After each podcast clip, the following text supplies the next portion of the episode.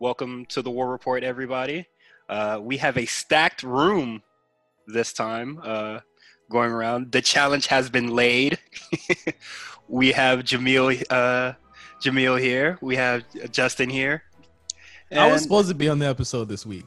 Uh, Neil yeah. Neil strong armed his way. I didn't strong arm anything. I was perfectly fine with whatever would have happened. I would have listened anyway. It didn't matter. I was just letting people know that I've really, you know, I've been watching AEW for quite some time, waiting for my moment, um, waiting for the opportunity, especially since the challenges come back up. You know, the challenge, Wednesday Night Wars, you know, they be going, uh, uh, what's his name? Bryan Alvarez be reading, you know, uh, AEW did this number, NXT did this number. Challenge doing better than both of them on Wednesday night, so it don't matter. Oh Yeah. God. the challenge So- be- just beating both their heads in. yeah, it's just effortlessly every Wednesday. So I was just like, you know, but I'm I'm I'm glad I'm here. This is And- new.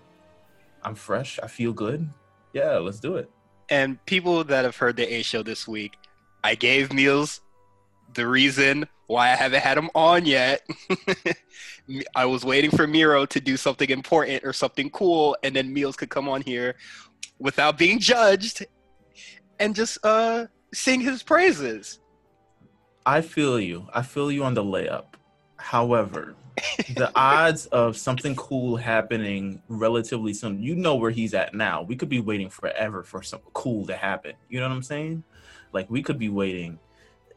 They've got him in like a standby kind of feud. They got him in an entry kind of feud. So hmm cool could happen two months from now, like three months from now. And Miro's been there since October. So it's like Yeah. we could be waiting forever. You might as well just have me on now. You can have me back if Miro does something cool. I originally thought that for uh, since I took uh, a week off for Thanksgiving, I didn't watch AEW uh, last week. I just I just re- I just read it and it was just like, or just uh, watched it on YouTube and I was just like, oh, okay, so I could come in, you know, not completely blind when I do the episode next week. But I originally thought that since this is going to be the quote unquote pay per view card, you know, with the winter is coming and everything, I thought they were going to do Miro and Orange Cassidy Mm. and that's when you know I would have had you on. And then when I look when I looked at it a couple days ago, it was just like, oh, it's a battle royale, and he's like front and center, and I was just like, what What are you doing here? No, he, he's he's saving him from being abused. That's what he's doing. That's what you're doing. this is a this is a home or something. This is a home of refuge for Miro, where he's just like, listen, we understand what you've been through. We're not gonna treat you like they did over there. we're just gonna coming second you in worse. battle royals multiple times. But yes, we're not gonna treat you similar to that. Uh, we're gonna coddle you. We're gonna coddle you until it's time to give you a championship shot, and then who knows if you'll win by then. You might Yeah, not yeah. go Fuck, fuck that. Fuck that tank. That wasn't important. This is. Yeah, this uh, battle royale spot. But this is the War Report, episode 50, uh, 58. And we're going to be talking about AEW and NXT. And we're already kind of knee deep in it already. So let's just go into the trenches and talk about the comments about uh, Miro and other things that uh, Tony Khan has said. What an interview. What an interview. Yeah. With with, with Tony. Uh, I looked at the the cliff notes of this, and then you know a couple of the of people have clipped the audio from this interview. Um, I mean, why why would a for one, I feel like he's too transparent. Yes. I think like I I don't want to know I don't want to know how much your your, tel- your TV deal is. I, I think that that's better left up to like Forbes and other places to talk about like because it almost Mm-hmm. feels as though I just I just think that it's it's cool in certain ways. There's certain uh executives. You don't want him. eh, You don't feel like he should be the one to be No, ex- it. absolutely. I don't feel like Cody Right. should be. I don't feel like anyone on that roster should be. It should be their their CFO. It should be their you know the person that is on these investor calls. Brandi? That. No, no, is that- is she's, she the uh, CFO? Sh- she's the CBO. Okay. Oh, sorry. But even, even like no one that appears on, on on the television screen or or in the you know who's at the shows every single week should should be doing that. I, I think that mm-hmm. it's it just, just to me I won't say unprofessional, but it screams to me as like braggadocious in a, like a really weird way, saying like the t- the television deal is 175 million dollars. It's like okay, what does that mean to us? You know, Yeah. like what what tangibly what does that mean to us? and that was going to be my point is just like okay this saying the number of the tv deal what does that do for fans It in a way here's the thing that it's it's like a it's like a weird dissonance between the way AEW fans perceive things and the way that they would perceive it if other companies did it. Like if ROH did it, it would be like, so what? You guys still are in really small arenas, or it'd be WWE. Mhm. So it's blood money, or if it was Impact, it'd be you know it would be a different it would be a different thing each each way forward. But with this, it's like that's great. It's like yeah, it's great, but what exactly does that do for you guys to know that information? What are they spending this money? What are they putting this money into? And we see a lot of what they put that money into this week. I mean, I think just in general, what they're like, I guess what their attitude is to kind of be as transparent as possible, especially because they feel like, and I say this because I'm pretty sure Tony Khan. All right, so uh, it's obvious Tony Khan is a mark. At the end of the day, he's a mark who owns a wrestling company who, who has a ton of money. So from his standpoint, I think he's looking at this in a sort of, what would I want to know from Vince McMahon? And here's what I would. He's kind of like, it's a little bit of like throwing his dick on the table, but it's also like, um, if I were on the other side of this, if I were a fan, I mean, they're going to talk about it anyway. So at least they might as well hear it from the source. I'm at least thinking that's at least his mind state going into Mhm. this. And that's not playing devil's advocate or anything. I'm just trying to ex- maybe like, okay, what is it for being so transparent? Yeah, he could do it through Forbes. Yeah, he could do it through things. He probably doesn't even, I don't know whether they have the sort of, no uh, plug They, they don't got Yeah. no plug. uh, but, but, but bleacher bleacher report would have been the plug I mean, they could have, yeah. they Something along those sponsor they, they sponsor uh, a lot of their pay-per-views so But, definitely uh, but it's out. also they're, owned, they're owned by the same company. That's why okay right, right, right. they're owned by they, they're owned by AT and T. Oh, uh, but they also um. I don't even think they're thinking like that far. I don't think they're thinking in terms of a marketing level. I think they're still operating as like a ground level wrestling business And with a bunch of funding.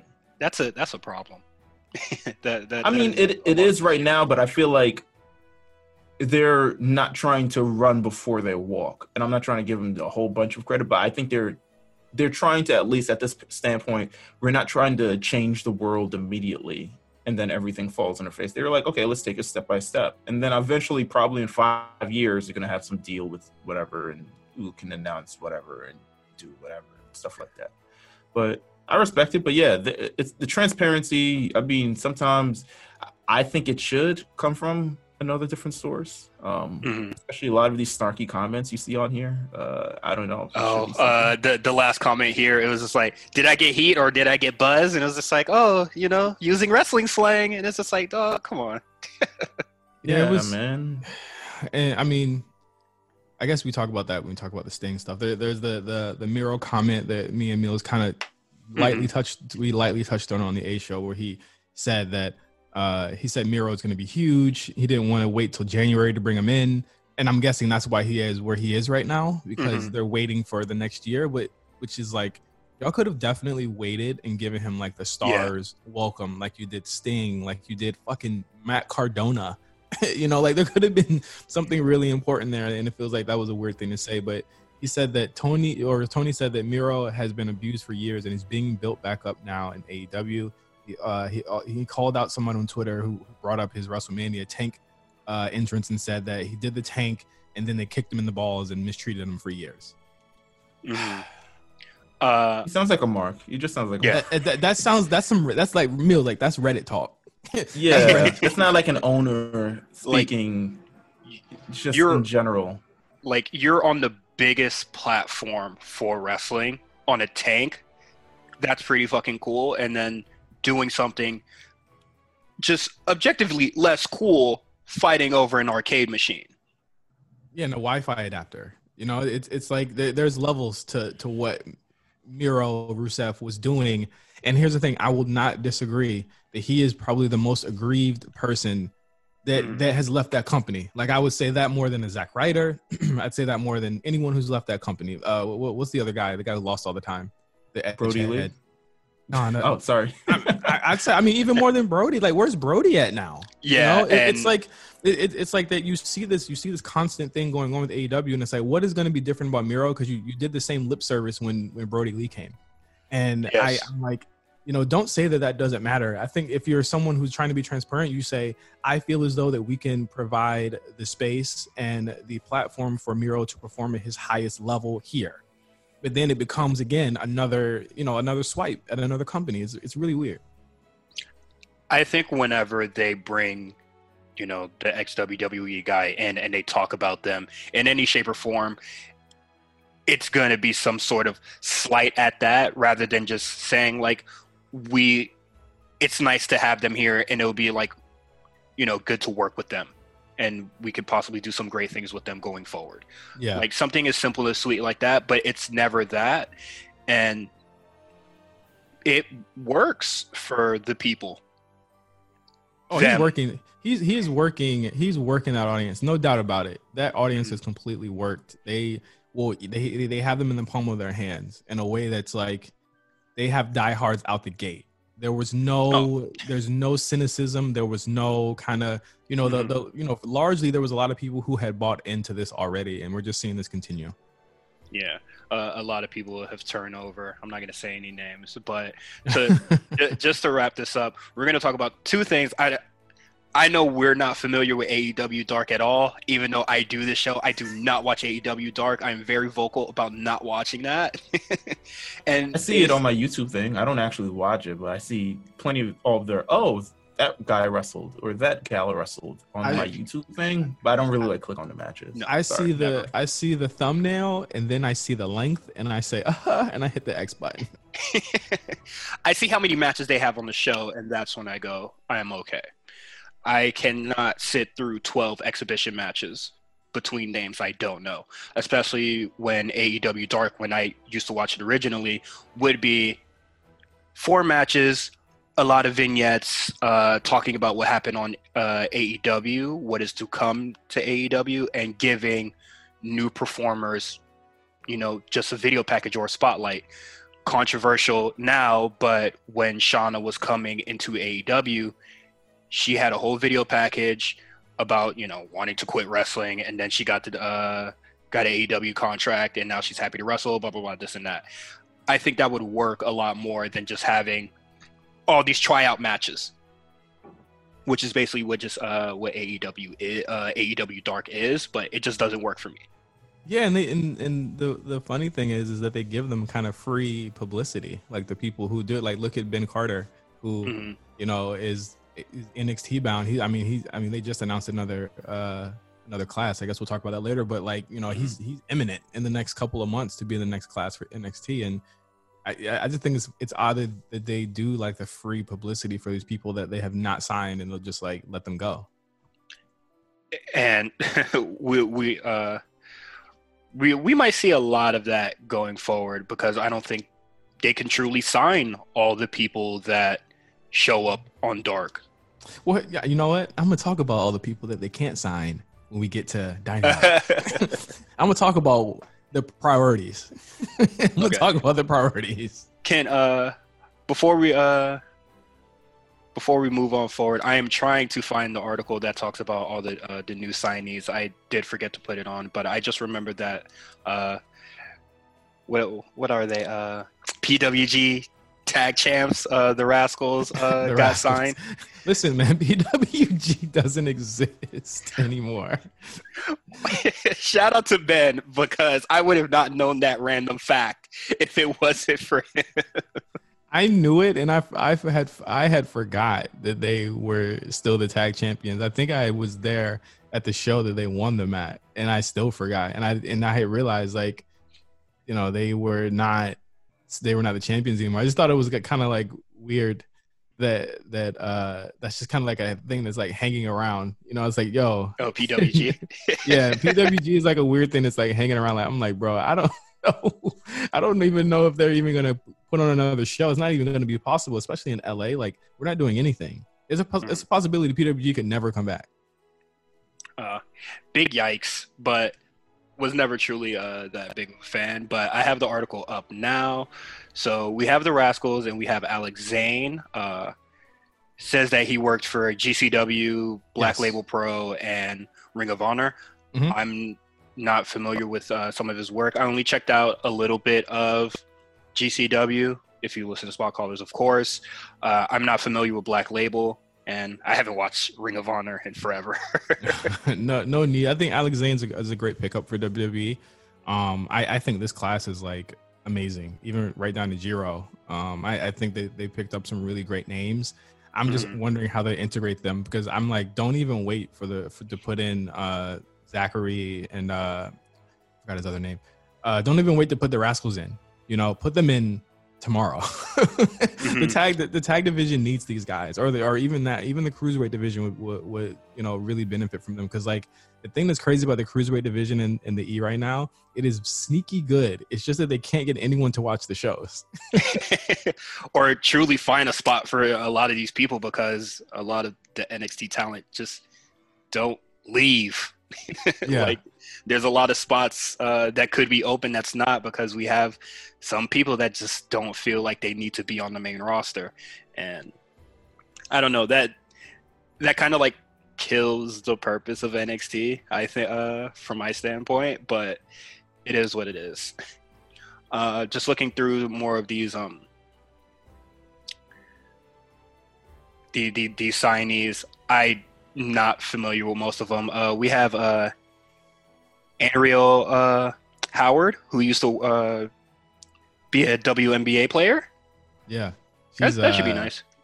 All I- I, I took one look, Real fine. real fine. I took one look. you can't. What's wrong with me saying how I feel? I wasn't expecting the Undertaker drop. Come on, man. That follows me everywhere I go now. oh my lord, I forgot. Uh, we have Russ Taylor, who works for uh, WXW, which has been uh, integrated into the WWE network. I haven't checked uh, much of it out yet, but maybe when I do, maybe when we do a spot callers in the future, we can check out those since it's readily available for us. But I'm I, I haven't watched any of those playlists yet. Any of those, like W uh, WXW versus Evolve or whatever. Like I haven't seen any of those. uh, they're on my list, but I haven't looked at them. like I, I have it all queued up, but I just haven't played. I don't open the WWE Network a lot. Um, we have Shajur Shajuri. Jiro, Jiro, just say his name Jiro? is Jiro, bro. Jiro, Ji- Jiro. Yeah, he was. But in, you're offending like, two somebody. You're offending somebody. I can- just- I can't read. Uh, he was in Noah, Pro Wrestling Noah. Um, I I caught a couple of his matches just on, just like off the off a whim, maybe like a year ago, and I thought it was really a surprise. I had I didn't even hear that he was a potential to be signed on WWE, so I was I was But- pleasantly surprised to see him. I'm, and that's where I'm gonna pass that up for you. So it says that he competed for Wrestle-1 and all, uh, all, all Japan Pro Wrestling. Wrestle-1 had to close due to the uh, the pandemic, and they terminated all contracts, and that's why uh, they were available to be signed. Oh, okay. Very unfortunate. I liked Wrestle-1 a lot, and I think that's uh, yeah, that's about it for uh, most of the class. Yeah, the very very solid class. I think they really picked up some really great guys there. Um, the one thing that was missing was uh, one of the Rascals members did not make it, and uh, he's allegedly um, AEW bound. Oh, uh, I I read that he's gonna still work with Impact, but hey man, Well, they signed with the E. It said, "Hey man, be good, brother." swim good, bro. As soon as as soon as Zachary got signed, that boy got on one knee. I'm telling you, when these boys, they, I'm telling you, it's engagement ring. If you don't got a girl, it's car. If you don't, if you already got a car, Mom, mama house. crib, bro. his house. It's it's like remember when Walter got the bag? He bought his Oh. girl a car. That the car. His the- drip the- stepped the up. Audi, the the Audi. He had to. he had. He's crazy. I think he's uh, I think he's married now. Uh, well, I thought he already was, but I could be wrong. I don't know. Jit, Jit coming soon. That that's the uh, the trajectory for Walter, bro. oh wow, just like Pete Dunne. Yeah, exactly like Pete Dunne. But uh, now we could uh, get into NXT, talking about the show a little bit. Every tank needs a weapon, and your team needs some heavy artillery. Not anymore.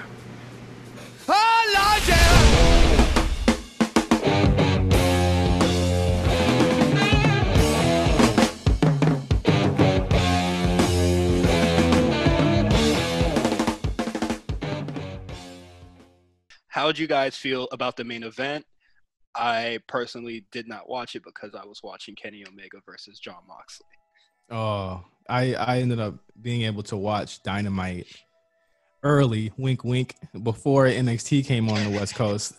so um Shotzi and, and Raquel, listen man, Raquel has such a crazy upside and she's just part of a long list of women in NXT that have such a tremendous upside that I am so afraid they'll go to the main roster and then lose all of that. But then again, they're doing nothing on you know on NXT right now, so it's, it's really scary.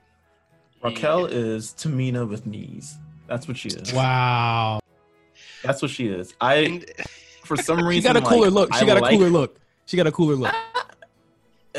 Tamina's just old. She's just a little bit older. She'll Oh, be wow. cool. If she oh, was. And you It see, just is what it. But, but here's the thing. Here's the thing. I don't think Raquel has a cooler look at all. I just think that she's a younger version do. of Tamina. Uh, I something about her I just don't trust. I just don't know what it is. you know what it is. Stop playing. I absolutely know what it is. Something about her I just don't trust, but she seems like a uh, a hard worker. I look at Yeah. her from where she where she was in the Mae Young Classic, and I think she had really one of the like.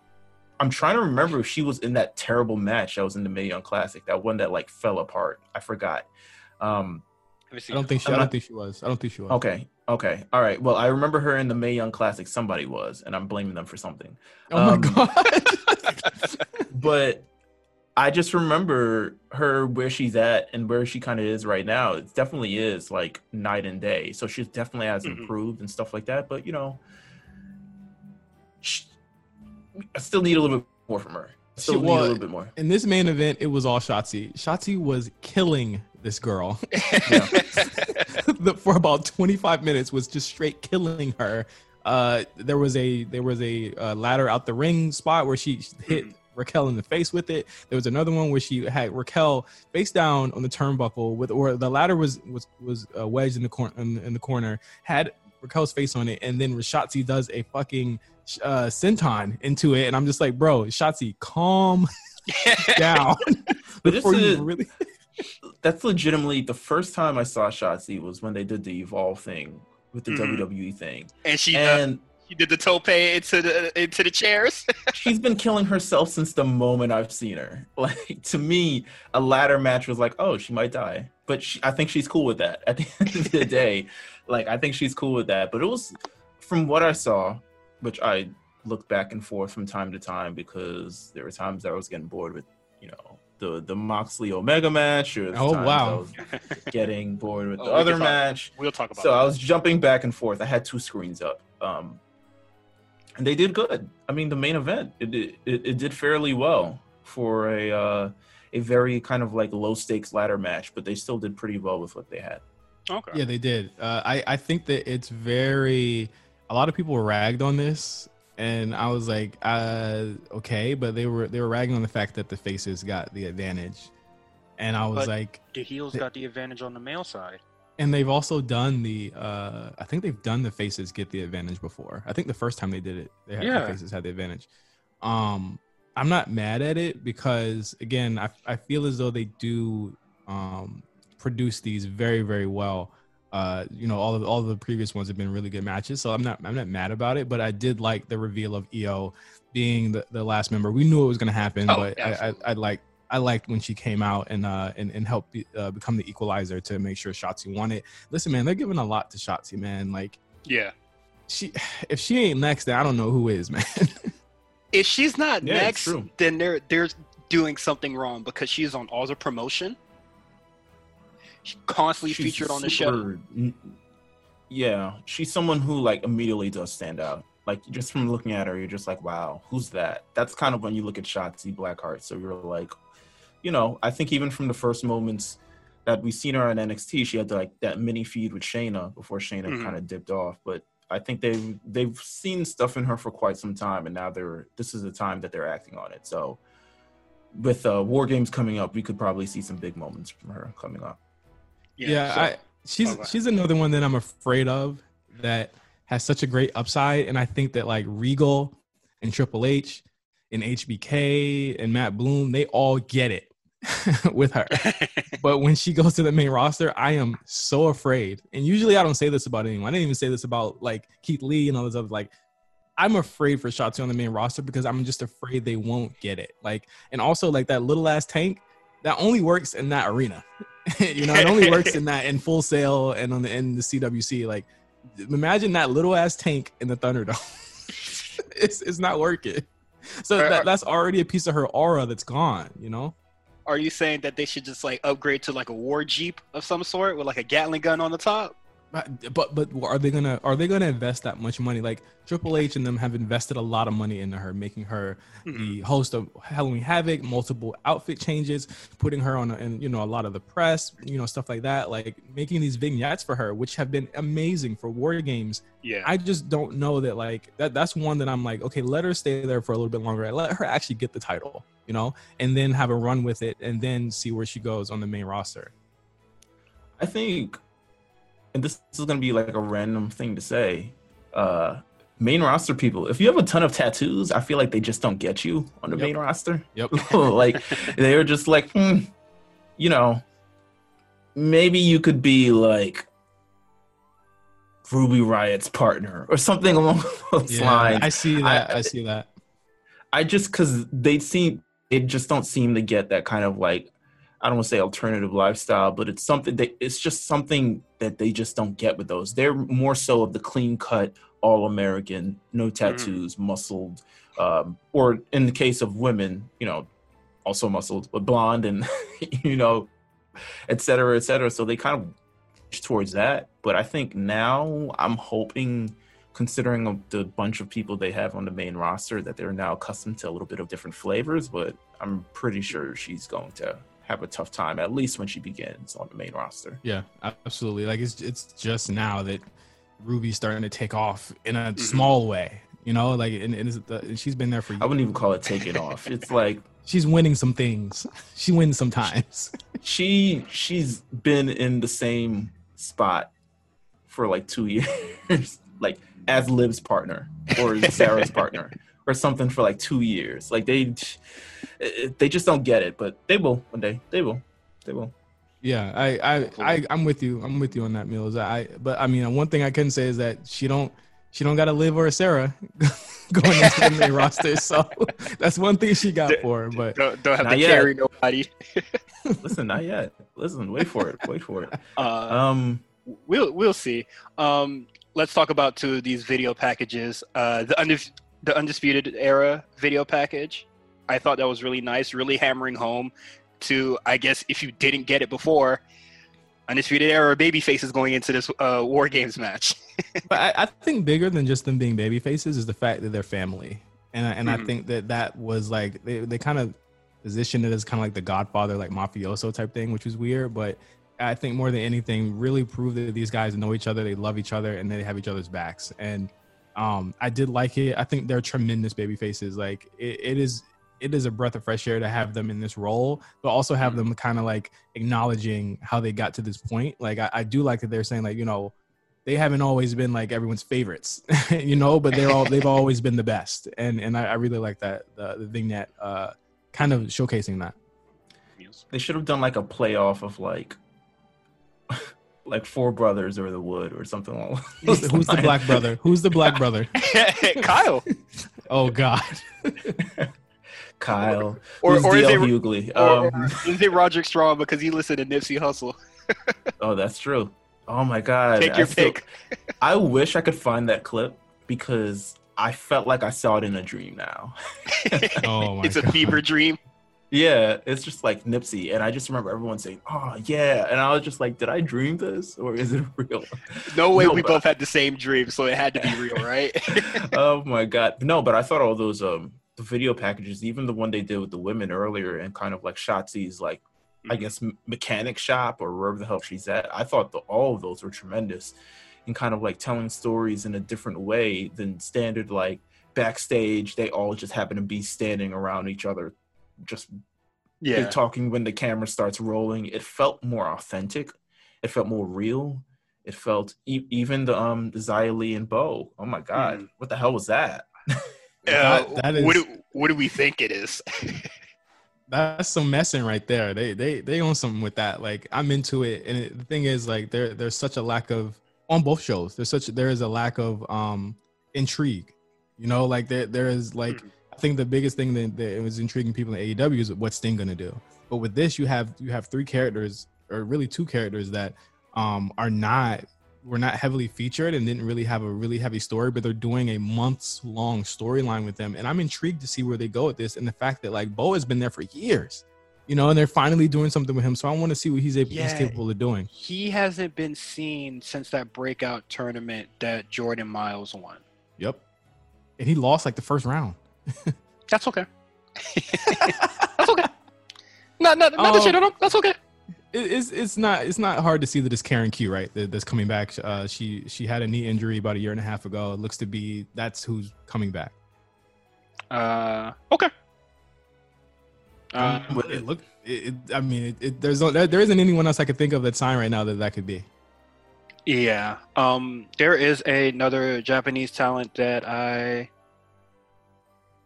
remember them signing, but I don't know if they can get him over here. So, Oh, Sarray. You're talking about Sarray. It's, it's Yeah. probably, not, probably not her unless they unless they flew her to Mexico in the, in the last couple of months. uh, the uh, connected flight. yep. Uh, but yeah, if it's Karen Q, then that's fine. I definitely think that the women's division in NXT needs more because how much longer can Kayden Carter and Kacy Catanzaro get squashed? Uh, so But no, I, I don't know. You- sure they need more? I- They, I mean, the War Games match alone is three to four different storylines that they've built Mhm. up over the past three to four months. Like, I think if anything, they do need a they do need a lower card. Uh, Yeah, and, that- and that's where people like Kacy do, do fit. that uh, that I, I definitely think that they de- they need a lower card, but I definitely think after War Games, a lot of things might just get broken off. Where yeah, that's true. I because I, just don't see. Oh, go ahead. No, go ahead, finish up. Uh, I don't see what Ember Moon and Toni Storm are doing after this. I don't see what Dakota Kai is doing after this. I guess uh, Candice LeRae can still be around, but I'm just not sure. I, I just think it's general, and this is what I was gonna say. I, I just think it's because we've seen a lot of these people already, and it kind of mm-hmm. feels like, and and it's what you spoke to, what you spoke to before of kind of like the lack of call ups. Like we probably had like the least amount of call ups this year, just because NXT is producing a show. They want kind of like a cast. They want to feature these people. Things may be doing well with these people, et cetera, et cetera. It's less of a development brand now, which is why Triple H, I know he was talking about maybe getting a second show because it's less of a developmental brand now than it's ever been before. Now it's like an Mhm. actual kind of official brand.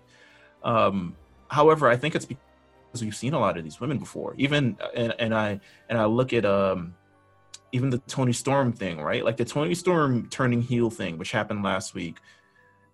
I'm the only reason I'm not jazzed about it because I think we've seen Toni Storm so much already. Even if she wasn't featured in NXT, she just kind of felt like she's been around for a while anyway, and and maybe she should be main roster bound or something along those lines. And the same with Ember Moon, who's been around for a while. Rhea Ripley's been around for a while. Candice LeRae has been around for a while. It's we've reached this kind of class, and and this is kind of like that echelon of this is the peak moment of this class of NXT women that we've had thus far. I mean, I would equate it to that era where we had a Ricochet, Aleister Black, you know, Dream, uh, Gargano, Ciampa, Adam Cole, and kind of creating a new scene completely different from that 2014 Sami Zayn, uh, Nakamura, Joe, Finn Yeah. type of thing. It's a whole new scene. but I think we've reached kind of a point where we're like, okay, we've seen kind of a lot, and now you kind of want opportunity for, or at least you want some new faces. But it's probably possible this is the best that they've got. I think these eight women are the best that NXT has got. They're really putting them at the forefront. Period. Yeah. It's, it's reminding me of that. Remember that that class of the Aleister, Gargano, Ciampa, Dream, Ricochet. That class. Yeah, that's, what I just that- said. Yeah. Yeah, like that. That's that's really them. And I, I would agree with that uh, as well. Like NXT kind of just needs that flush, but that would more or less uh, hinder the brand. And the Toni Storm heel turn thing, I like. I like it, but the last time I see, saw Toni Storm, Kay Lee Ray had her weeping for her life. I don't think she's ready to be a heel yet. It just didn't even seem like it was like it didn't even seem like the build was leaning in that direction. It just kind Yeah. of happened. And I feel like she's like now she's trying to figure out as she goes and she's just kind of like standing around, like trying to blend Mhm. in to like these to like these like heelish Other people that women. the people that kind of Yeah. have personalities or And, yeah, and who have like already, you know, you know their established this- dad. Uh, yeah, you know their dastardly deeds already. yeah, all this think- stuff, and she's standing around like goofing and laughing and, she all this other she stuff. needs a complete character redesign. That's why, Yeah. and they don't have time to do that yet because they have the show. But I would expect to see her character change completely. She needs like a tagline or something like that. But like my thing with her being heel, you you end up surviving and lasting longer if you if you are a successful heel. Like look at Bayley and how she's been able to stretch this out for almost two years. Like Mhm. you end up being better if you can pull the, the heel turn off. Dakota Kai's lasted a lot longer, I think, as Mhm. a heel than she would have if she was a face. I'm sorry, I just think that she would she just wouldn't have fallen under the the pressure of trying to match up to a Tegan Nox or you know a Io Shirai and or Rhea Ripley. Like there wouldn't have been room for her there because those are really big personalities, and she had to create her own personality to match it. With Toni, it's it's right there for her. Why doesn't she just play the cocky rock star? Why doesn't she just, you know what I'm saying? Like th- that type of that type of character is there for her. She just has to be comfortable enough to do it. If she would have been It's a wild. oh, go ahead. No, go ahead. Go ahead. Uh, if she would have been like a Mi- Miz type, really cocky uh, asshole, I think that would have worked really well. Or or just a crazy badass that just breaks people's bones. That would be dope Uh, too. I think I it should have been. that that's too much. It should have been Ember Moon, to be honest with me. That's how I feel. I I feel like it should have been Ember Moon as would've been opposed to Toni Storm, because I feel like she has a lot more. She has a lot more beef with everything that's going on. She's entering a scene. She doesn't think she's now. It's like an opportunity. How am I going to get that uh, back to the top? Well, the only way back to the top is to step on a couple people at this point, and I'm smart enough to know that at this point. The the Toni Storm thing, I think she has still, especially in NXT, it's kind of like this new journey, even though she kind of feels like we've seen her before. But I, I probably would have gone with Ember Moon, but still. Oh, Okay. And then ending, ending off the NXT show with these quick hits. Not really quick, but Ciampa and Timothy Thatcher will be having a match at War Games. Damn it. What does this do for either of them? Just for Thatcher.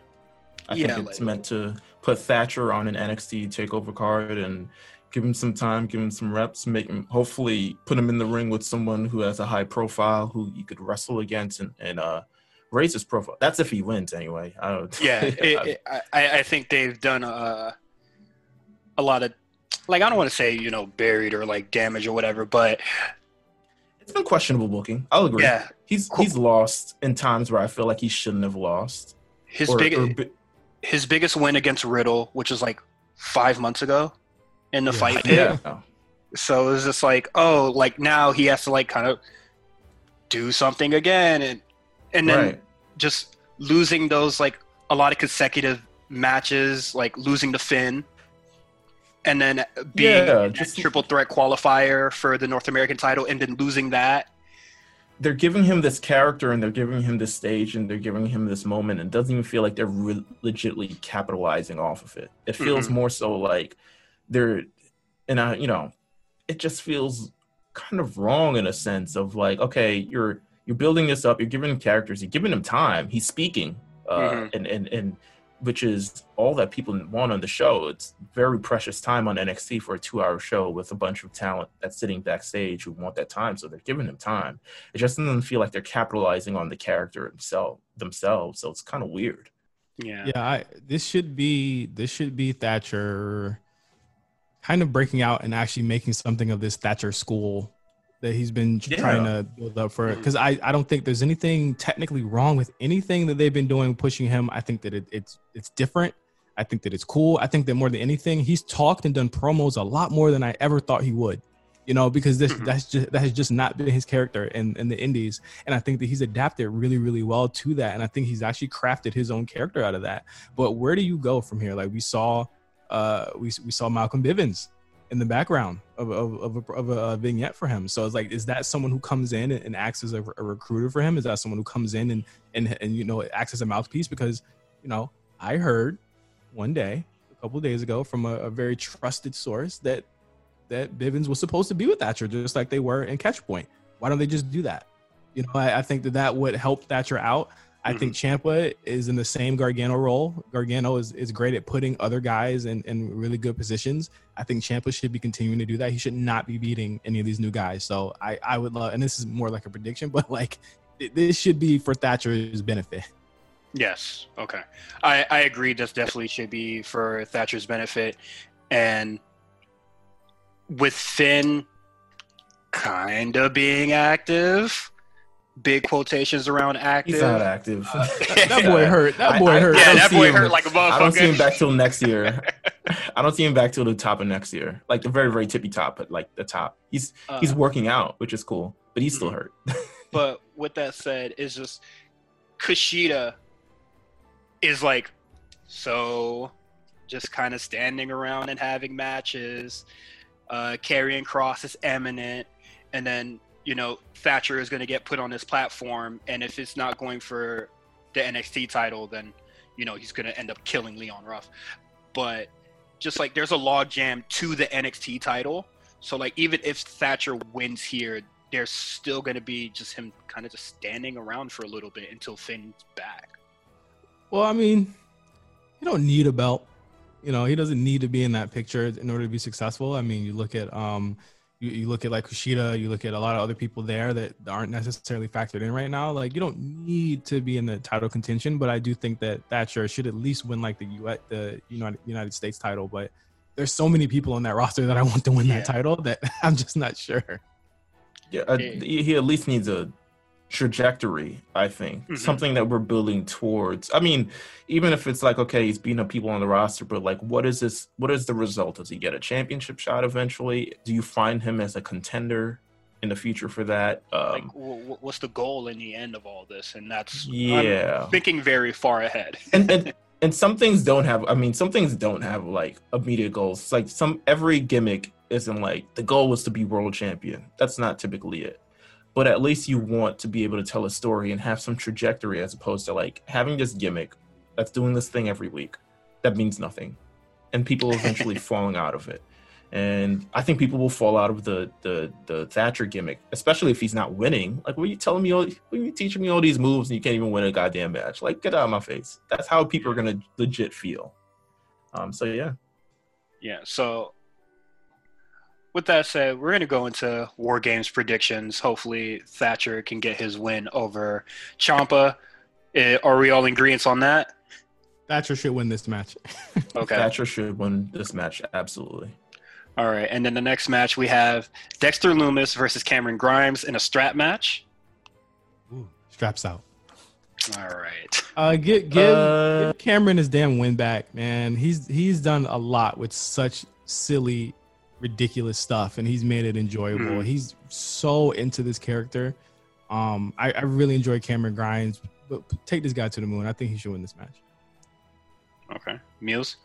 i'm going i'm going for dexter lumis i just feel like he's back strap match uh i think it's going to be you're going to give cameron grimes a lot at the end of the day dexter lumis pulls out a win and i think probably is and probably long is this his first takeover match Yes.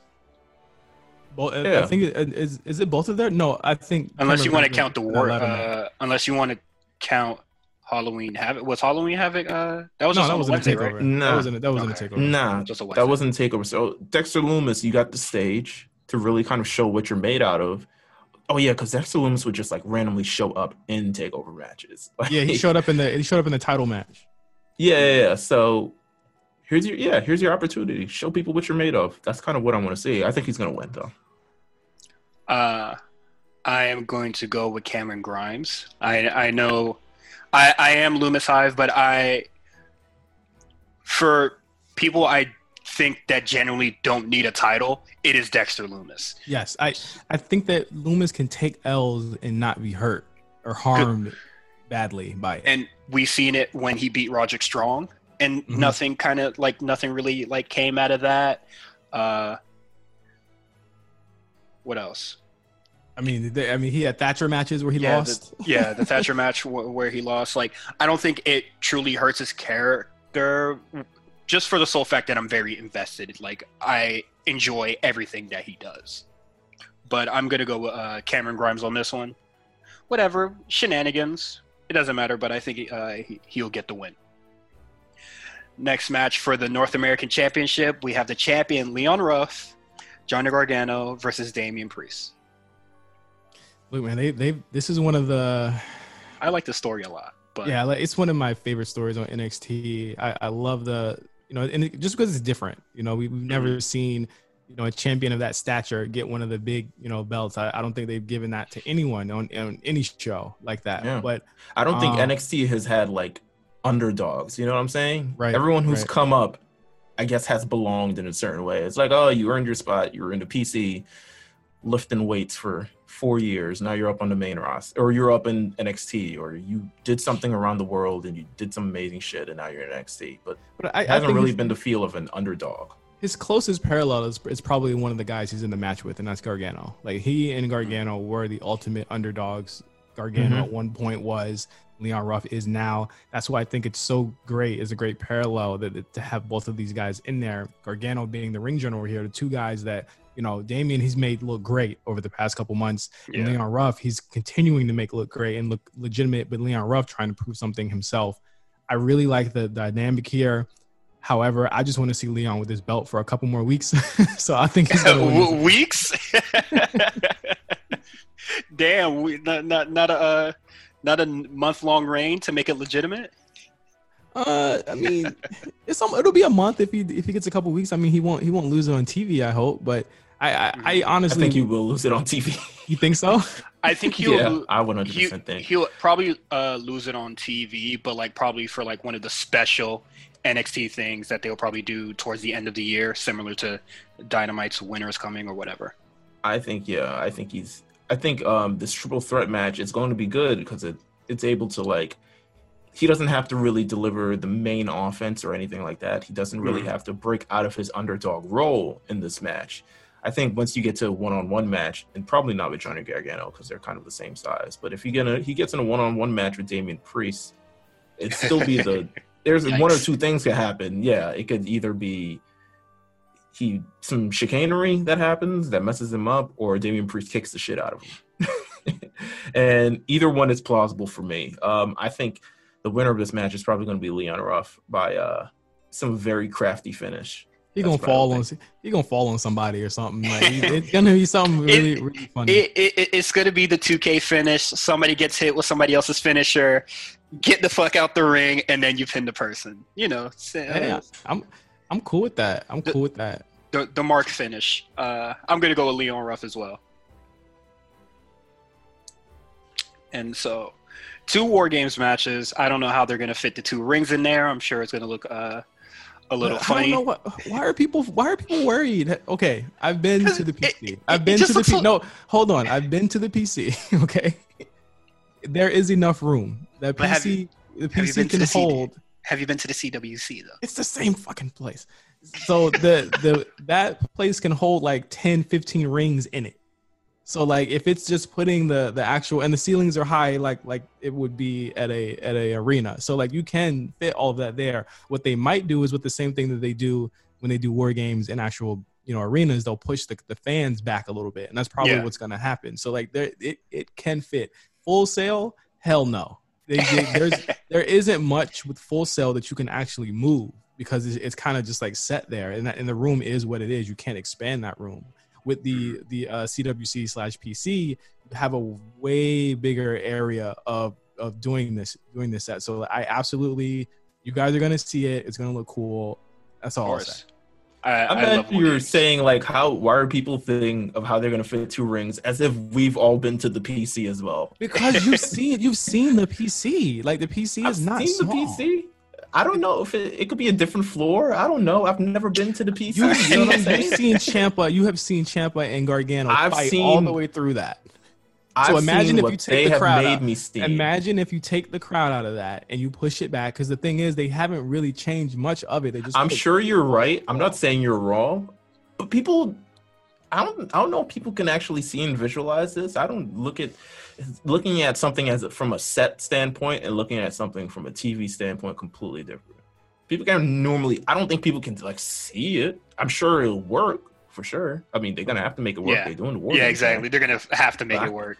I'm like, what the fuck? I mean, I'm- maybe they I'm do just it on ready- the stage. I don't know. I'm- Damn. I'm- I'm just ready for the arena to look incredibly smaller because there's two rings in there. Like, just they looks will, taking up a smaller- lot of it looks space. smaller in the arena when they when they actually do the war games matches anyway. It, it- they, Yo, how they- come they've never done? seats? How come they've never done the Ready to Rumble ass match where there's like different levels of cages and like Tony people are Khan's, fighting? Tony Khan was gonna do that with the uh, blood and guts. I thought that's what it was gonna look like. Oh really? I thought it was Oh, just wow. gonna be outright. I thought it was just gonna be outright war games. But let's talk about the two war games matches. We need that. We I'll say sidebar. We need that match. But yes, let's talk about the War Games match. we have uh, the Undisputed Era versus Pete Dunne and the Dorks. Uh, who we got winning? This storyline hasn't been long enough for the Undisputed Era to win this. Mm, in my opinion. I think they're gonna I think they're gonna lose. Because what better to to kind of establish these guys who sorely need this big win yes. than to have them be undisputed era. And plus the undisputed era faces they more they they they lose these matches all the time anyway. so like they've what they've only won one one of these, right? I believe so. Yes. Yeah, they they've been in every year and only won one. It's fine if they lose. They they're not hurt. If they did win, I don't think it would be a, a huge mistake. I think it would be cool because they, they you know they do need their revenge. But I think that if you want this feud to continue, um, then that's what you would do. But the thing about them losing this match is that there's a whole bunch of tag teams that would really like to face Oney Lorcan and Danny Burch right now, and that and you know having Undisputed Era lose this means that they're going to be tied up with them for the foreseeable future. Man, tell them get their own War Games match. Then this is where big boys play. Come on. Um, Come on, man. Ever-Rise rules. That was the best shit I've ever I've seen. Ever-Rise With- didn't with- strike me as Canadian at all. I thought they were Australian. I thought they were some Jersey goofs. It was like Uh, I They- really they thought look they were. like uh, an outer shaper version of best friends, but uh, or like Bucks or something. I, um, I'm going to go with, I guess Pat McAfee's group. I don't see. I here's the thing: War Games match. I'm not a fan of. I'm just not. What? I'm not a fan. The waiting around, I'm not a fan of. I'm n- the. I know it's supposed to build like intrigue and stuff like that, but it's the same thing every match. I've seen one or two War Games matches. You've seen them for the most part, them all. Like the, the intrigue, the the whole like, oh my god, I can't wait for uh, Adam Cole to come and clean house. Like it ends up being like 15 to 20 minutes of them beating somebody's ass. and then it's even. And then there's 20 more minutes of people jumping off of stuff. Do you remember like- um, what's his face like almost died? I don't like Remember what's his face almost died in that match? Um, what's his what's his name? Um, Adam Cole. No, Or, uh, from Alexander Imp- Wolf? Yeah, there we go. Oh, when he was- got his head uh split open. Yeah, good lord. Um, but it's it's really just a lot of waiting, and and and it's a it's a long time. The only one I found somewhat interesting last year that had like, oh wow, will they be able to do it? Was the last year's women's match because it was legit two on four, and I was shocked that won that. That shit was in, absolutely insane. And then they had to do Survivor Series the next day. Oh yeah, like that was wild. But oh, uh, my prediction for the match, yeah, Pat McAfee's group. I'm gonna go with Undisputed Era on this one. Um, Justin made a really really good point with that tag division. If the Rascalz isn't gonna like debut anytime soon, or if uh, Breezango's not coming back anytime soon, if they're not gonna let uh, what is it uh, Santos Escobar's group? I always forget their name. Oh, Legado del Fantasma. Yeah. If they're if they're not gonna tango with Oney Lorcan and Danny Burch, then like, what are they doing? They're, they're- they're doing nothing. You know, you know, like that tag division, which used to be so amazing, is now Yeah. kind of like third in in the, in the ranks here. And and I think it's, I, it's it's coming back up. I mean, Is it? Is it? I mean, GY. I, I will give. I, I'll give you this. Grizzly Young Veterans immediately changes the the conversation. Yeah, Yes. absolutely. but I I need to see them. You know, are they going to turn? Like, the, here's the thing: like, are they going to turn these guys? Because the thing is, all the tag teams in this in the division are heels. Every all three of them are heels. so Well, who's gonna who's gonna turn here? You got you got Drake Ma- Drake Maverick and Killian Dain. All Come on. Something. Turn that something's off. They. Turn that off. Come on. Great music. Great Hey. guys. Nah, Pete Pete Dunne did what he had to do. I don't give a damn about Killian Dain. And I think they're gonna get their title shot. I think they're up next. I think Ugh. they're up next for the Nah, I championship. what I think is going to be a singles feud between Killian Dain and Pete Dunne, and Pete Dunne finishes the job. No, no, they wouldn't do that. They already gave him music. Matt Bloom, if you're hearing this. Nah, you know that music could easily just be Drake Maverick's music, It just like doesn't hit the without same. Dain. It doesn't hit the same. Mm. And if it if Drake Maverick's still hitting the jig, it hits the same. All right. uh, oh no. It the, the, the music is the same. Honest, The, the, I think I like the dance more than anything. Mark really likes the music. He really loves this theme. So don't don't take the theme away. remember the last time we gassed up somebody's like NXT theme and they kind of just did nothing or was just mid the whole time. So, Adam like, Rose. Adam Rose. Oh, I was thinking of Bobby Roode. oh, there's been a lot of them. Damn. Yo, imagine they change his music. Oh my god. Talk about He's cutting done. his knees off at the legs or whatever the fuck it's called. but all right, we're gonna uh, possibly the main event. You know, Wikipedia just has it layered like this.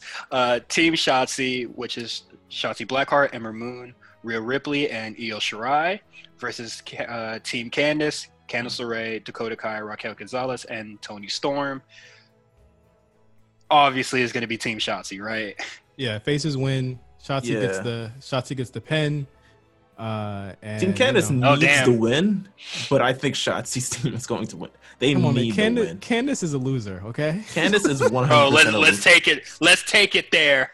if you want to be real, it's a team full of losers, by the way, because Yes. none of them have won anything of any. Well, Toni Except- Storm, yeah. she's the NXT UK champion. But whatever. she's won against the people she's in the match with. I- So I don't very, know. very, very, I- uh, a I'm very still gonna odd call her. I'm still gonna group her into losers. I'm sorry, Novak, but I'm still grouping her within the losers. I'm still, yeah, until she figures that heel thing out. I think it's fantastic that you know when when Tegan went down, they managed to find a, another group of faces that I think are, you know, particularly really popular. Um, I, I think that Shotzi, to me, again, I see so much in her, I'm, I- and I see the NXT does too. I just don't want to see her take the pin or not take the pin, but but get the pin and win, and then no title aspirations for her. Like she has to be next up, and Yeah. you know, I I know they don't want Io to drop it. I mean, anytime soon from what I'm seeing, but like, why not? You know, why let's let's do Shotzi Io at the first takeover of 2021 and, and let and then let's you know see how they can stretch this feud all the way to Mania weekend if they're if you know assuming they will have fans there next year. oh Hot man, take, hot take. Uh, just because I've never been on the show and don't get a chance to talk about a lot of stuff. Tegan Nox, um, not fully impressed. I'll be honest with you. I'm not, I don't see it. I don't see the. skip skip over that. Skip over that. Meelz. no, I don't see the let- claim. Nah, nah, nah. This, She's this the- is Neil's she- time. Okay, She's got the in ring. She's got the in ring stuff. Yeah, down. But like other than that, I don't see it. I don't see it. I I Got think a I've cute been jacket, but that's it. I think I've been vocal about it before. I think the the knee thing, uh, it, even though it actually is a constant issue, and we're seeing it now, but for like three years of, you know, I hurt my knee a couple years ago, but I'm back. Yeah. Like that thing doesn't necessarily work for me. I do think she is a fantastic wrestler, but I definitely think they need to do something else. Yeah. just If they something ca- if they had That's called it. her up, if they had called her up, I would have been like, "So what you gonna do now? Like, what is it? Is she gonna get a vignette? Like, we getting a makeover? Like, what are we doing? Like, is she bringing the Mhm. jacket up? Like, if she gets called up, like, What's with the what's so with the ja- what's with the jacket slander? because that's the only thing she has. She comes out and she things the jacket, and that's it. And I'm just like, just a Captain Marvel fan, you know, shit Um, like that. I But guess, yeah. I definitely think that if she come, if she's ready to go, do not put her back on NXT. She is not not. ready to go. do not put her. No, when she's Oh. ready to go, do not put her back on NXT. Oh, but you know she's going back. Do not do that. And that's sure how. she's going back. And that's how. I'll end that. Yeah, she does not. She has been ready to leave NXT for a very long time. She does not need to go back to NXT. There is nothing for her there. I know that they they had her as a shoe in to potentially win the title or to potentially be one of the top faces there. Shotzi has slid into that role. Let it be Shotzi. Even even when Tegan came back the, the second time, she Mhm. was kind of lost. You know, she she was kind of like, you know, is she gonna leave? Is she gonna not? Like, I think she's in the same. She was in the same spot Rhea's in right now. Yeah, because when she disappeared originally, it kind of seemed like Dakota Kai ran her out the territory, and then she just like Tegan Nox just comes back, you know. And I think that's mainly because Candice LeRae just needed something. But um, hope don't put her back on NXT, and this is where we'll get into AEW. And you know what else you can do? You can take your ratchet, trifling ass right up off my stage and do not come back unless I send for you. Do you understand me, heifer? Never make me watch this show again, please. I I told you weeks ago. Just watch Kenny Omega and Jon Moxley. You do not have to watch the full show because I was not planning on watching the full show. Terrible. You did it anyway. terrible, yeah, that's terrible at all. I think, you know, just uh, you know, there are other people with feelings on this show. Apparently, Oh, What? What are you talking other about? people. There are other people on. I mean, all right. So, boom, the show. I mean, all right. What do you want to talk about first? Let me do that because this isn't the A show. I you did all right, boom, and then back down. yeah, no, I did because I was getting ready to talk, and then I was like, I'm so used to being a host of something that I don't know how to be. guest. Go on, go off. I wanted to talk about Sting. Let's just get it out of the way. Let's do it. What the hell is Sting going to do for AEW in a wrestler's role? I don't. Wait, all right. So let me look at his age first. Let me just make sure. Okay, I got his while, age. while you do that, Darby Allin sitting at the top of the rafters and having face paint is the only similarities he has to Sting. he is not Sting. so what they did, having Sting look at him as if he's his son, no, he's not. And if They're not even the same stylistically. not like exactly. ring. So when they get that match together, that's going to be an issue because Darby Allin moves All right. at a million miles per hour, and Sting is going to get gassed. I don't. Here's the thing. Here's what's I'm I'm so confused at. They signed Sting to a multi-year deal, like m- multiple years. By the way, by the way, he's 61. And, uh, So you signed you signed 61 year old Sting to a multi year deal, but couldn't sign Ben Carter. That's crazy. um, listen, one of them's moving the needle, and it, I'll tell you, it ain't that boy. Well, I- one I'll of tell them you- can move the needle one day. It's, I- it's about you're the future. true. It's- You're and then true, here's the but- thing. Here's the thing. AEW they marketed it on the future. Then they gave you the past, and then tried to tell you that it was a good thing, even though they shit on other companies for doing that. That's the issue. Absolutely, I 100% agree. But I'm I not gonna. I don't mind. Listen, nostalgia fuels pro wrestling. I don't mind Sting 100%. but don't again stop selling wolf tickets and then turning around and doing something different, and then people eat it up because they're they're they've bought in to the Kool Aid. Right, right, right. Absolutely. I think Sting, we talked about this before we recorded. I think Sting is a notable name. I mean, you're like, oh, first time in 18 years on TNT. No one who But- was around watching TNT 18 years ago is still here, to be honest with you. Like, it's a new crop. Most people don't even remember a lot of WCW outside of the network. Yeah. It, it's fine. You don't have to this- mention 18 years since he's been on TNT. And they did the same thing for Eric Bischoff. When Yeah. he uh, showed was- up and just had a uh, little role, it was like, oh my god, he hasn't been on TNT forever, and it was just like, so the fuck what? So who cares? It WWE owns whatever the hell you were mentioning, so it's not like you can go any further than that.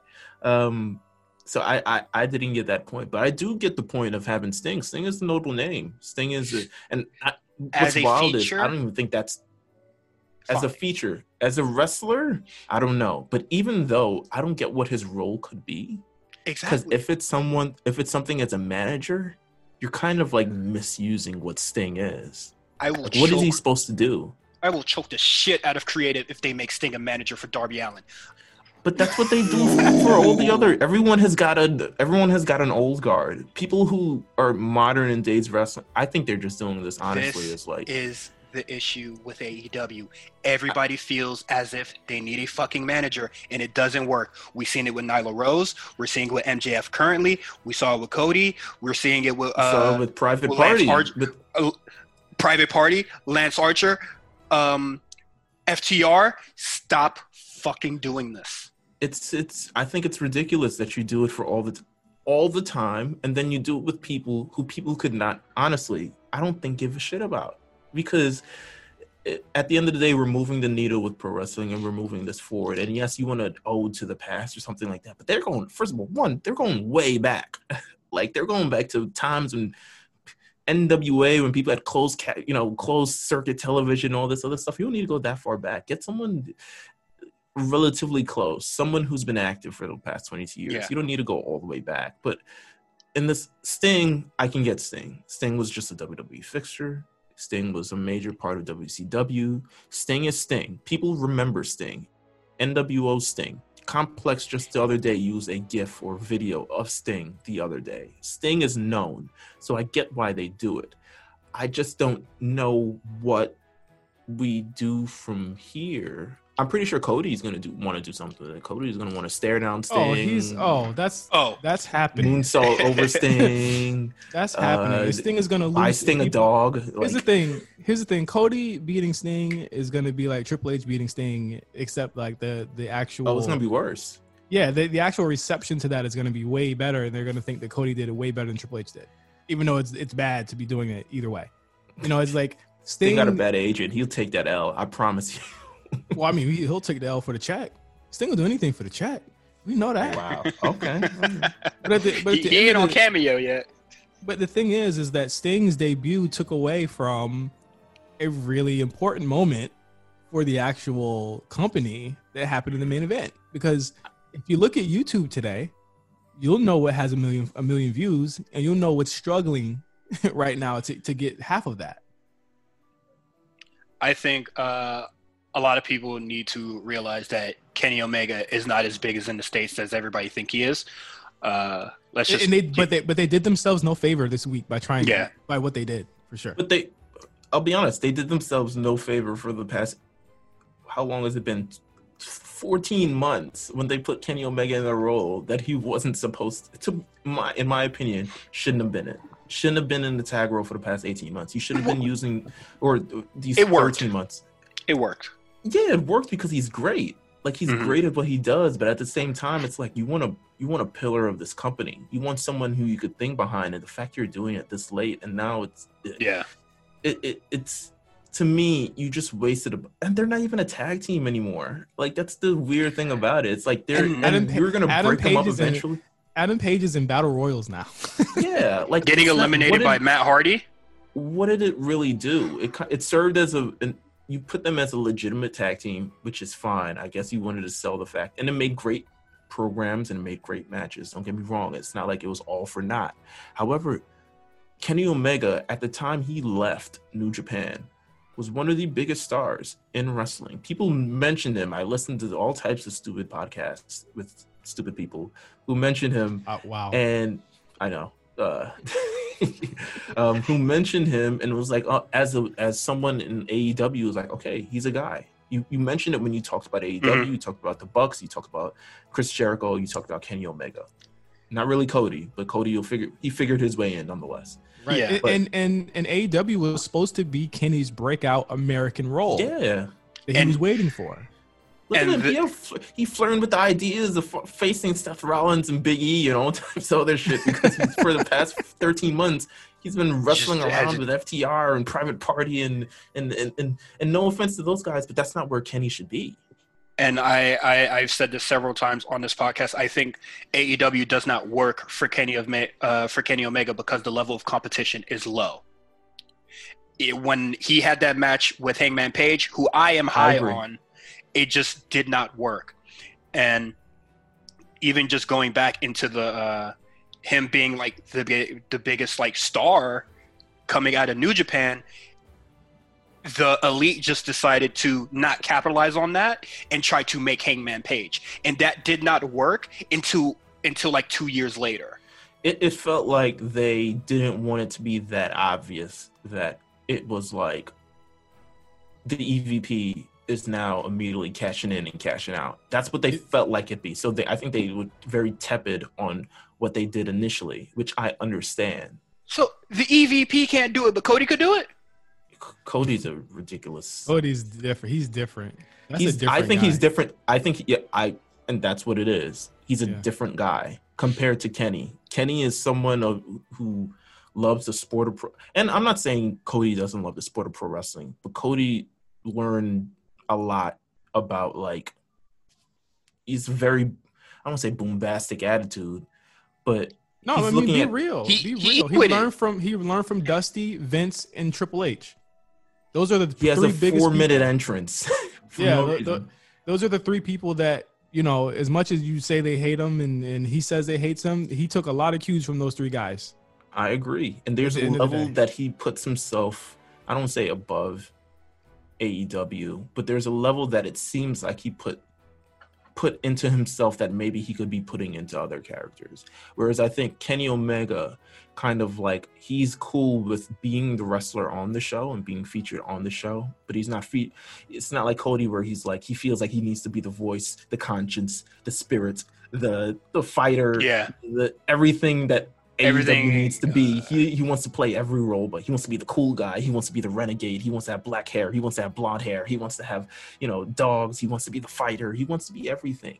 He wants to be everything to the show, but you can't be everything to the show, and that's the difference between him and Kenny. But I mean, going back to Sting, like his inclusion didn't shock me. Uh, I think that it, it it was absolutely a big moment until people realized that he might be wrestling.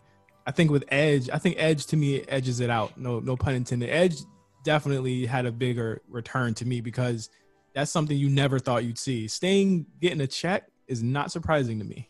Yeah, I'm sorry. surprised me. Sting getting a check does not shock me or surprise me. That's why to me it's it's not as cool as it could be because of the fact that there are so many people on this roster and I see it every time I watch the show either for you know I see it on the timeline or I, I'm on the war report or Cyrus you know you know you know any of that I see a lot of promise here like we're the the women this week but like what I mean, that's Well, going to be a dude- constant thing that they have forever. That's it just that- is. It just is. we do not have enough time to go into the women part of this show. and I don't even think they focus on the women. Like I don't, I'm not seeing anything from let me. Let me look at this expert thing. Please, like, we do not have. did he mention the women? Did anybody question him about the women? no Did, uh, it- Nobody I- I- cares about the Yeah, women no on one the cares. AEW, and it's frustrating to me because because a they main people are evented they what main have evented coming on up that other channel yeah they main evented on the other channel last night Yeah, that's what Mhm. I'm saying. Wh- Which comes next, where women are held in a high regard on on Impact. But I guess we can we'll get into that. Yeah, we'll we'll we'll get into that. And just to end off on a couple takes that I've seen from the Sting thing, it was just like, you guys have a problem with old people wrestling? Japan has all sorts of old people. Mm. Sting is not Minoru fucking Suzuki. What are you trying to do? Last time we saw Sting, he was not being he was not able to move. That's my concern with Sting being here in wrestling. We're also in we're also deep in COVID times, and as And much also as 61. yeah, like as much as Tony and, and the crew can say they do testing and contact tracing, and that's great, spectacular. There is still really old people on your show that will could, could, could potentially be sweating and getting hurt Just- and all this other stuff, bleeding. People still bleed on AEW. Just just because you walked into the building without it doesn't mean you cannot leave with it. And everybody and is goes for both just kind of just yeah, going for both companies, and I just feel like everybody just ignores that. Like when they had the, uh, I guess like the stadium stampede or, or whatever, where Sammy Guevara got hit with the uh, the golf cart. You can see in the background there's a million people, and every uh, AEW just said we tested everybody though, and everybody just backed off. You telling me those people couldn't just walk out of it, uh, walk out of the building with uh without it, and people did leave with COVID, and nobody said anything. crazy. I mean, and this is, I mean, concern for Sting's life, but also to me, it's, it's really just like a, it's, it's a, I hate to say, it, I'm gonna say it again too. It's a WWE move, but moving on. I don't have a problem with Sting. I'm just worried for Sting's place in AEW and for his well-being. But yes, we'll move on going into the main event: Jon Moxley and Kenny Omega. I like this match.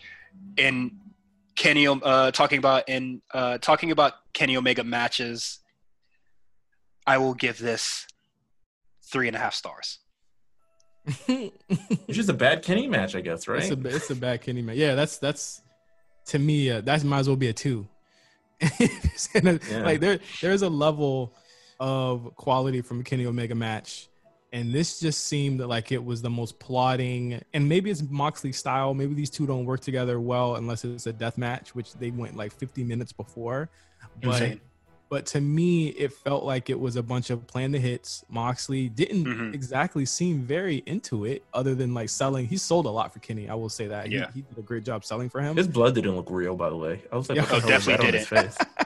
I was like, what the hell is that? If- but th- did this seem like a match that Mumbo was sauce? like? What's going on here? Did, did this seem like a match that uh was they were trying too hard for it to be epic? Which I feel as though AEW No. does a lot of times. Like No. No, and that's my issue with it. It did not feel epic to me. Uh, I think go they promoted it well. no, they I did was- not. I think they promoted it well. No, I, no. Meelz. I two think weeks two weeks ago, they had a contract signing, and Jon Moxley did not show up, and then they did another contract signing last week. I'm not saying the build. I say I think they promoted it well yeah, in terms poster, of just the like posters and all that. yeah, everything Okay. kind of everything kind of building up to it, and you know these are two major stars at the end of the day. So I think at that point you're gonna look and be like, beyond the shitty build to it, we tuned into the match. Like you know what I'm saying, and Mhm, we yeah. knew the match was happening, and we knew it was the show and all this other stuff. I think they promoted it very, very well in terms of what we got. I wasn't surprised at what we got because I think Kenny Omega is still kind of working his way back into the singles role, and I don't think he's hit a complete wave as of yet. It- Um, the cl- the cleaner Mox- ain't back. Yeah, and Moxley, he just kind of looked like over it. Um, Yes.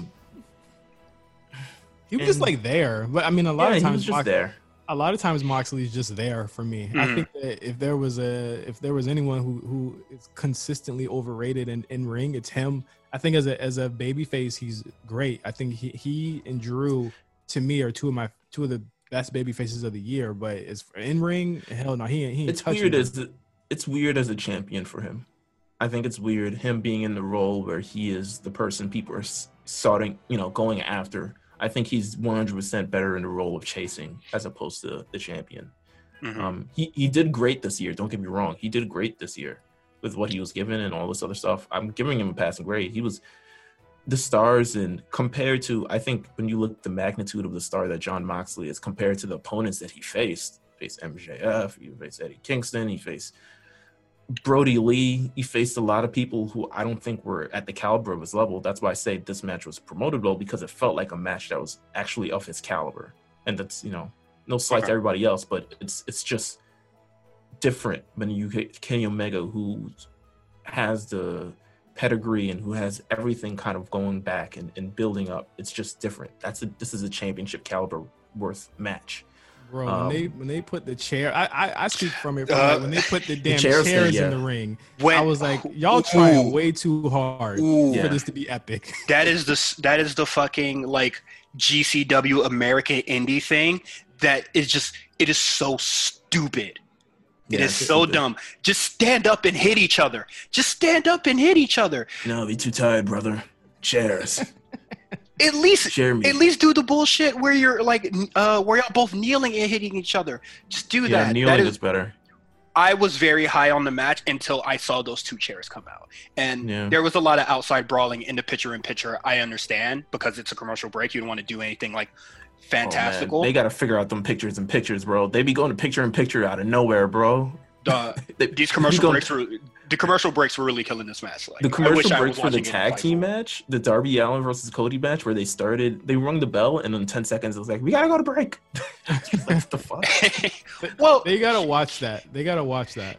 uh, Yeah. Kenny, Kenny Omega and Jon Moxley came out during their entrance, and then they went into a picture in picture, uh, or like they went to a commercial break right after. Yeah, picture in like, picture cuts the momentum of the match. Yeah.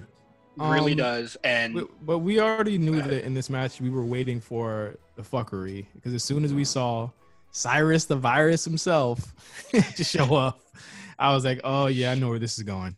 Yeah. Um as far as the in like more just like on the in ring stuff, how did you feel about it? Because I Mm. definitely have my thoughts. I'm going to watch it again. I'm, I'm just going to give it a second chance. Braver than my it's braver than I. because I that wasn't really I was bouncing between two things and I wasn't really like invested in it and the picture in picture once again always does me in but um because it makes me feel like I should just turn to another channel. I want to watch I want to watch it. I want to watch the Fightful version that just doesn't have the commercial breaks. Yeah, something along I mean, uh, lines. the FITE TV. Why I keep saying Fightful? Um, I I'm, I wasn't high on this one. I'm not gonna lie. I I was more like You're a Kenny Stan, yes. And I'm a Kenny Stan, and I was like, I even said it, like he don't got it no more, like that explosiveness. Like, and maybe this is his new character, but we've seen him as a heel. But it's like they they sure picked a hell of a time to give this guy a character of a shit heel, Ain't he injured? and he's injured. Yeah, so it's like they they picked a hell of a time again to make him this character where it's like all we want is for him to have good. Like AJ Styles comes in, and they let him have a lot, a bunch of good matches, and they they gave him a, a stupid pitbull um, nickname, but they let him have great matches the whole year. They didn't. Yeah. They, and then they built the story later with him. With Kenny, they've done it ass backwards, and it's like mm, we're gonna let you do. Actually, no, I think they've done it worse. Yeah, I, I think they did it ass backwards because they they left a lot in the air of is Kenny Omega still good? And Yeah. that's not something you want to do with legitimately your biggest star going into people people will turn the channel. Um, I saw uh, CRS on uh, on Twitter. He was just like, "Why did it just feel like Kenny Omega was just doing all of his uh, just mashing his signature? Wasn't that always Kenny Omega matches? Why is it different now? Maybe because just it just doesn't truly work for us anymore. I think Kenny Omega definitely needs to grow as a performer, and people are just saying, you know, we need the cleaner back. Maybe we need actually something different. No, no one on the roster can give us that. I'm sorry, Mhm. nobody on that AEW The level of roster. is- the level Yeah. of competition is too low. yeah, it, no one's going to give you that. I'm sorry, as much as people don't want to hear this. That that competition's in New Japan. That competition is in you know other places. That competition is in the the people that he said he wanted to work with. You know, Mhm. in, in WWE, it is there with the Seth Rollins. It is that like that is these are people that will make him come out of it. I said on the A show, I would love to see Omega versus Braun Strowman. I would love to see Omega versus Corbin. That would be something where he'd have to work differently against Yeah. someone that, that won't work with. There are no types of big time personalities like that. And the guy that he faced in Moxley, that was the closest that he's done so far to doing that. and uh, I just don't think it truly just meshed well. uh,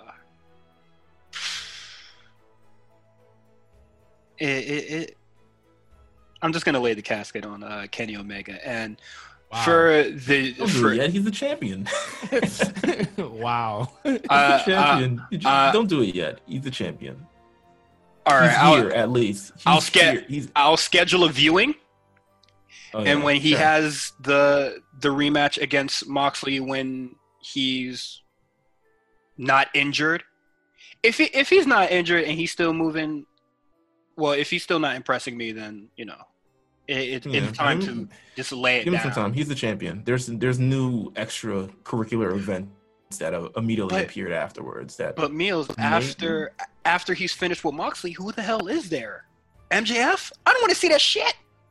I mean, you you look towards um what they did after the match where he ran Yo. off with um what's his face.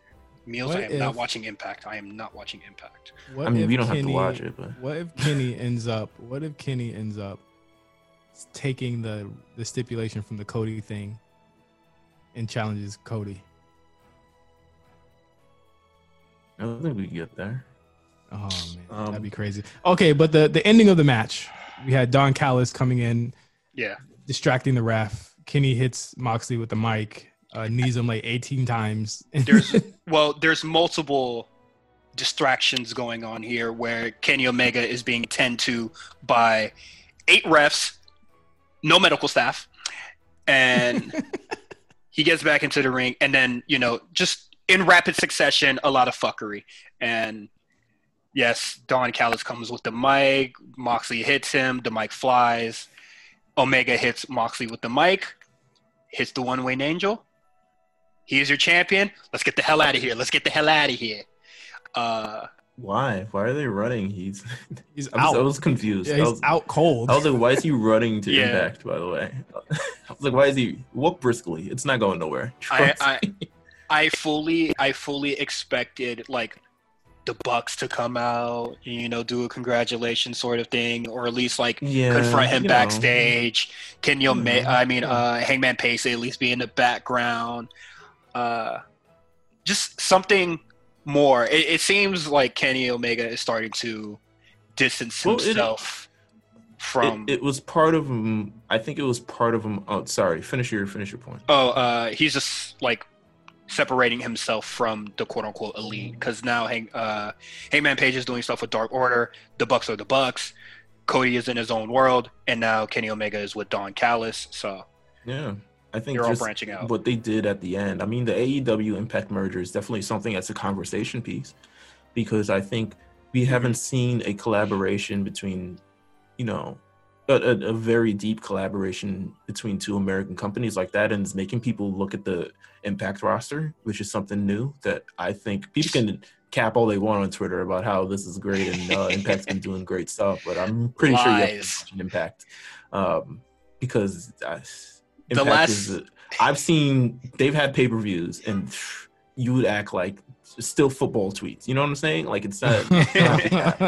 I you don't have to cap about people thinking with impact, but it at least makes people look at both their rosters and be like, okay, wow. Hmm. there's, but I already know the Impact roster, so I'm not going to look any more deep into it. It would have been nice if they brought someone from Impact over to AEW. Here's my first thing is- instead. Impact, Impact and AEW is kind of like, you know, you see like on Instagram, you see those like uh those Instagram models. They look real fine, and they're like, damn, yo, like she's super fine. There's one in particular, like, it's just like, yo, she's she's she's beautiful. Then they show their boyfriend off, and it's like, oh, unfollow. He looks like motherfucking Shia LaBeouf from goddamn oh, she likes. nine. Oh man, she like crackers. Damn. Well, Wow. So time, time th- I mean. I think that putting AEW next to Impact does not make AEW look better. I think Or it makes- Impact. no, it I makes think it- Impact. It, makes Impact look like big time when it's not. I think But it I don't. AEW look like C rate. I think it, it it jogs the fantasy of wrestling fans and makes something that previously they thought were like dream match. I won't say dream matches. Dream matches is a stretch. Just fantasy matches col- yeah in terms of something and it brings it to some sort of real sort of thing where you can actually like, okay, we can picture these matches. You can picture Anderson and Gallows has been wanting to get to AEW for a long time, and this is probably the way they're gonna get there, um, and probably gonna stick around. And be like, yo, do we have to? How long are these contracts? Um, but oh, y'all got chairs around here. That's cool. Oh, damn, y'all got chairs people? where we from? Okay, people, damn, But- other people. With the collaboration conversation that has been going around on Twitter, it's Mhm. oh man, we're seeing all these companies work together, like that's so great. And then like we all know how people are feeling. Mhm. They want WWE to kind of collaborate with people. That's all it is. Because let let a talent mer uh, not even like a talent merger, let uh like a talent exchange or a one off happen in the WWE anytime soon. Doesn't matter. Anybody from Japan or anybody from Mexico to fucking Japan, instantly overshadowing this. Yeah, but I don't think WWE would ever do that because they have like 400 wrestlers. like Yeah. they have three brands and then 205 Live and I- then NXT UK and I- then if they do NXT Japan or something like that. They've got so much they I don't need to do that. I know Nakamura legitimately sign and but if they wanted to like bring somebody over for whatever fucking reason, I definitely think that slot should be given to uh, Timothy Thatcher. Th- th- Hmm, th- li- yeah. Listen, man. Listen, man. Let, let's let's talk within reality here. yeah. Sami Callihan ain't moving the fucking needle for no AEW. And if he shows up on their weekly TV show, they've done something wrong. they've done something seriously wrong. There is no one on Impact that could potentially, like, you're, you're running into the same type of talent on both shows.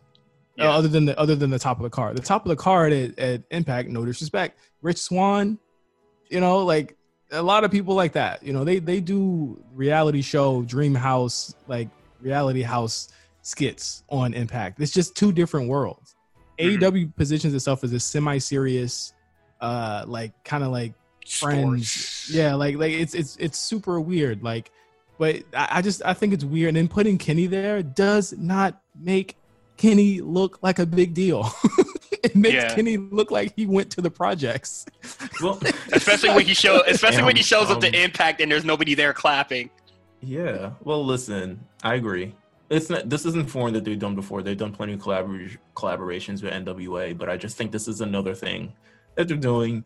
Um, bolster kind of the matches that they could have. Really decide. I think they've made a concerted effort. How can we get this past the one million mark, like actively? And sure, I don't know if Impact is the way to go, but I'm sure it can help. It at least starts the conversations between their fan base and their wrestling fans Yeah. and people who are watching wrestling on Wednesdays to be like, "Oh, where are they doing TNA thing on it? Let me let me check over there. Let me check over there. Let, uh, let me at least make it a much more of a priority than NXT."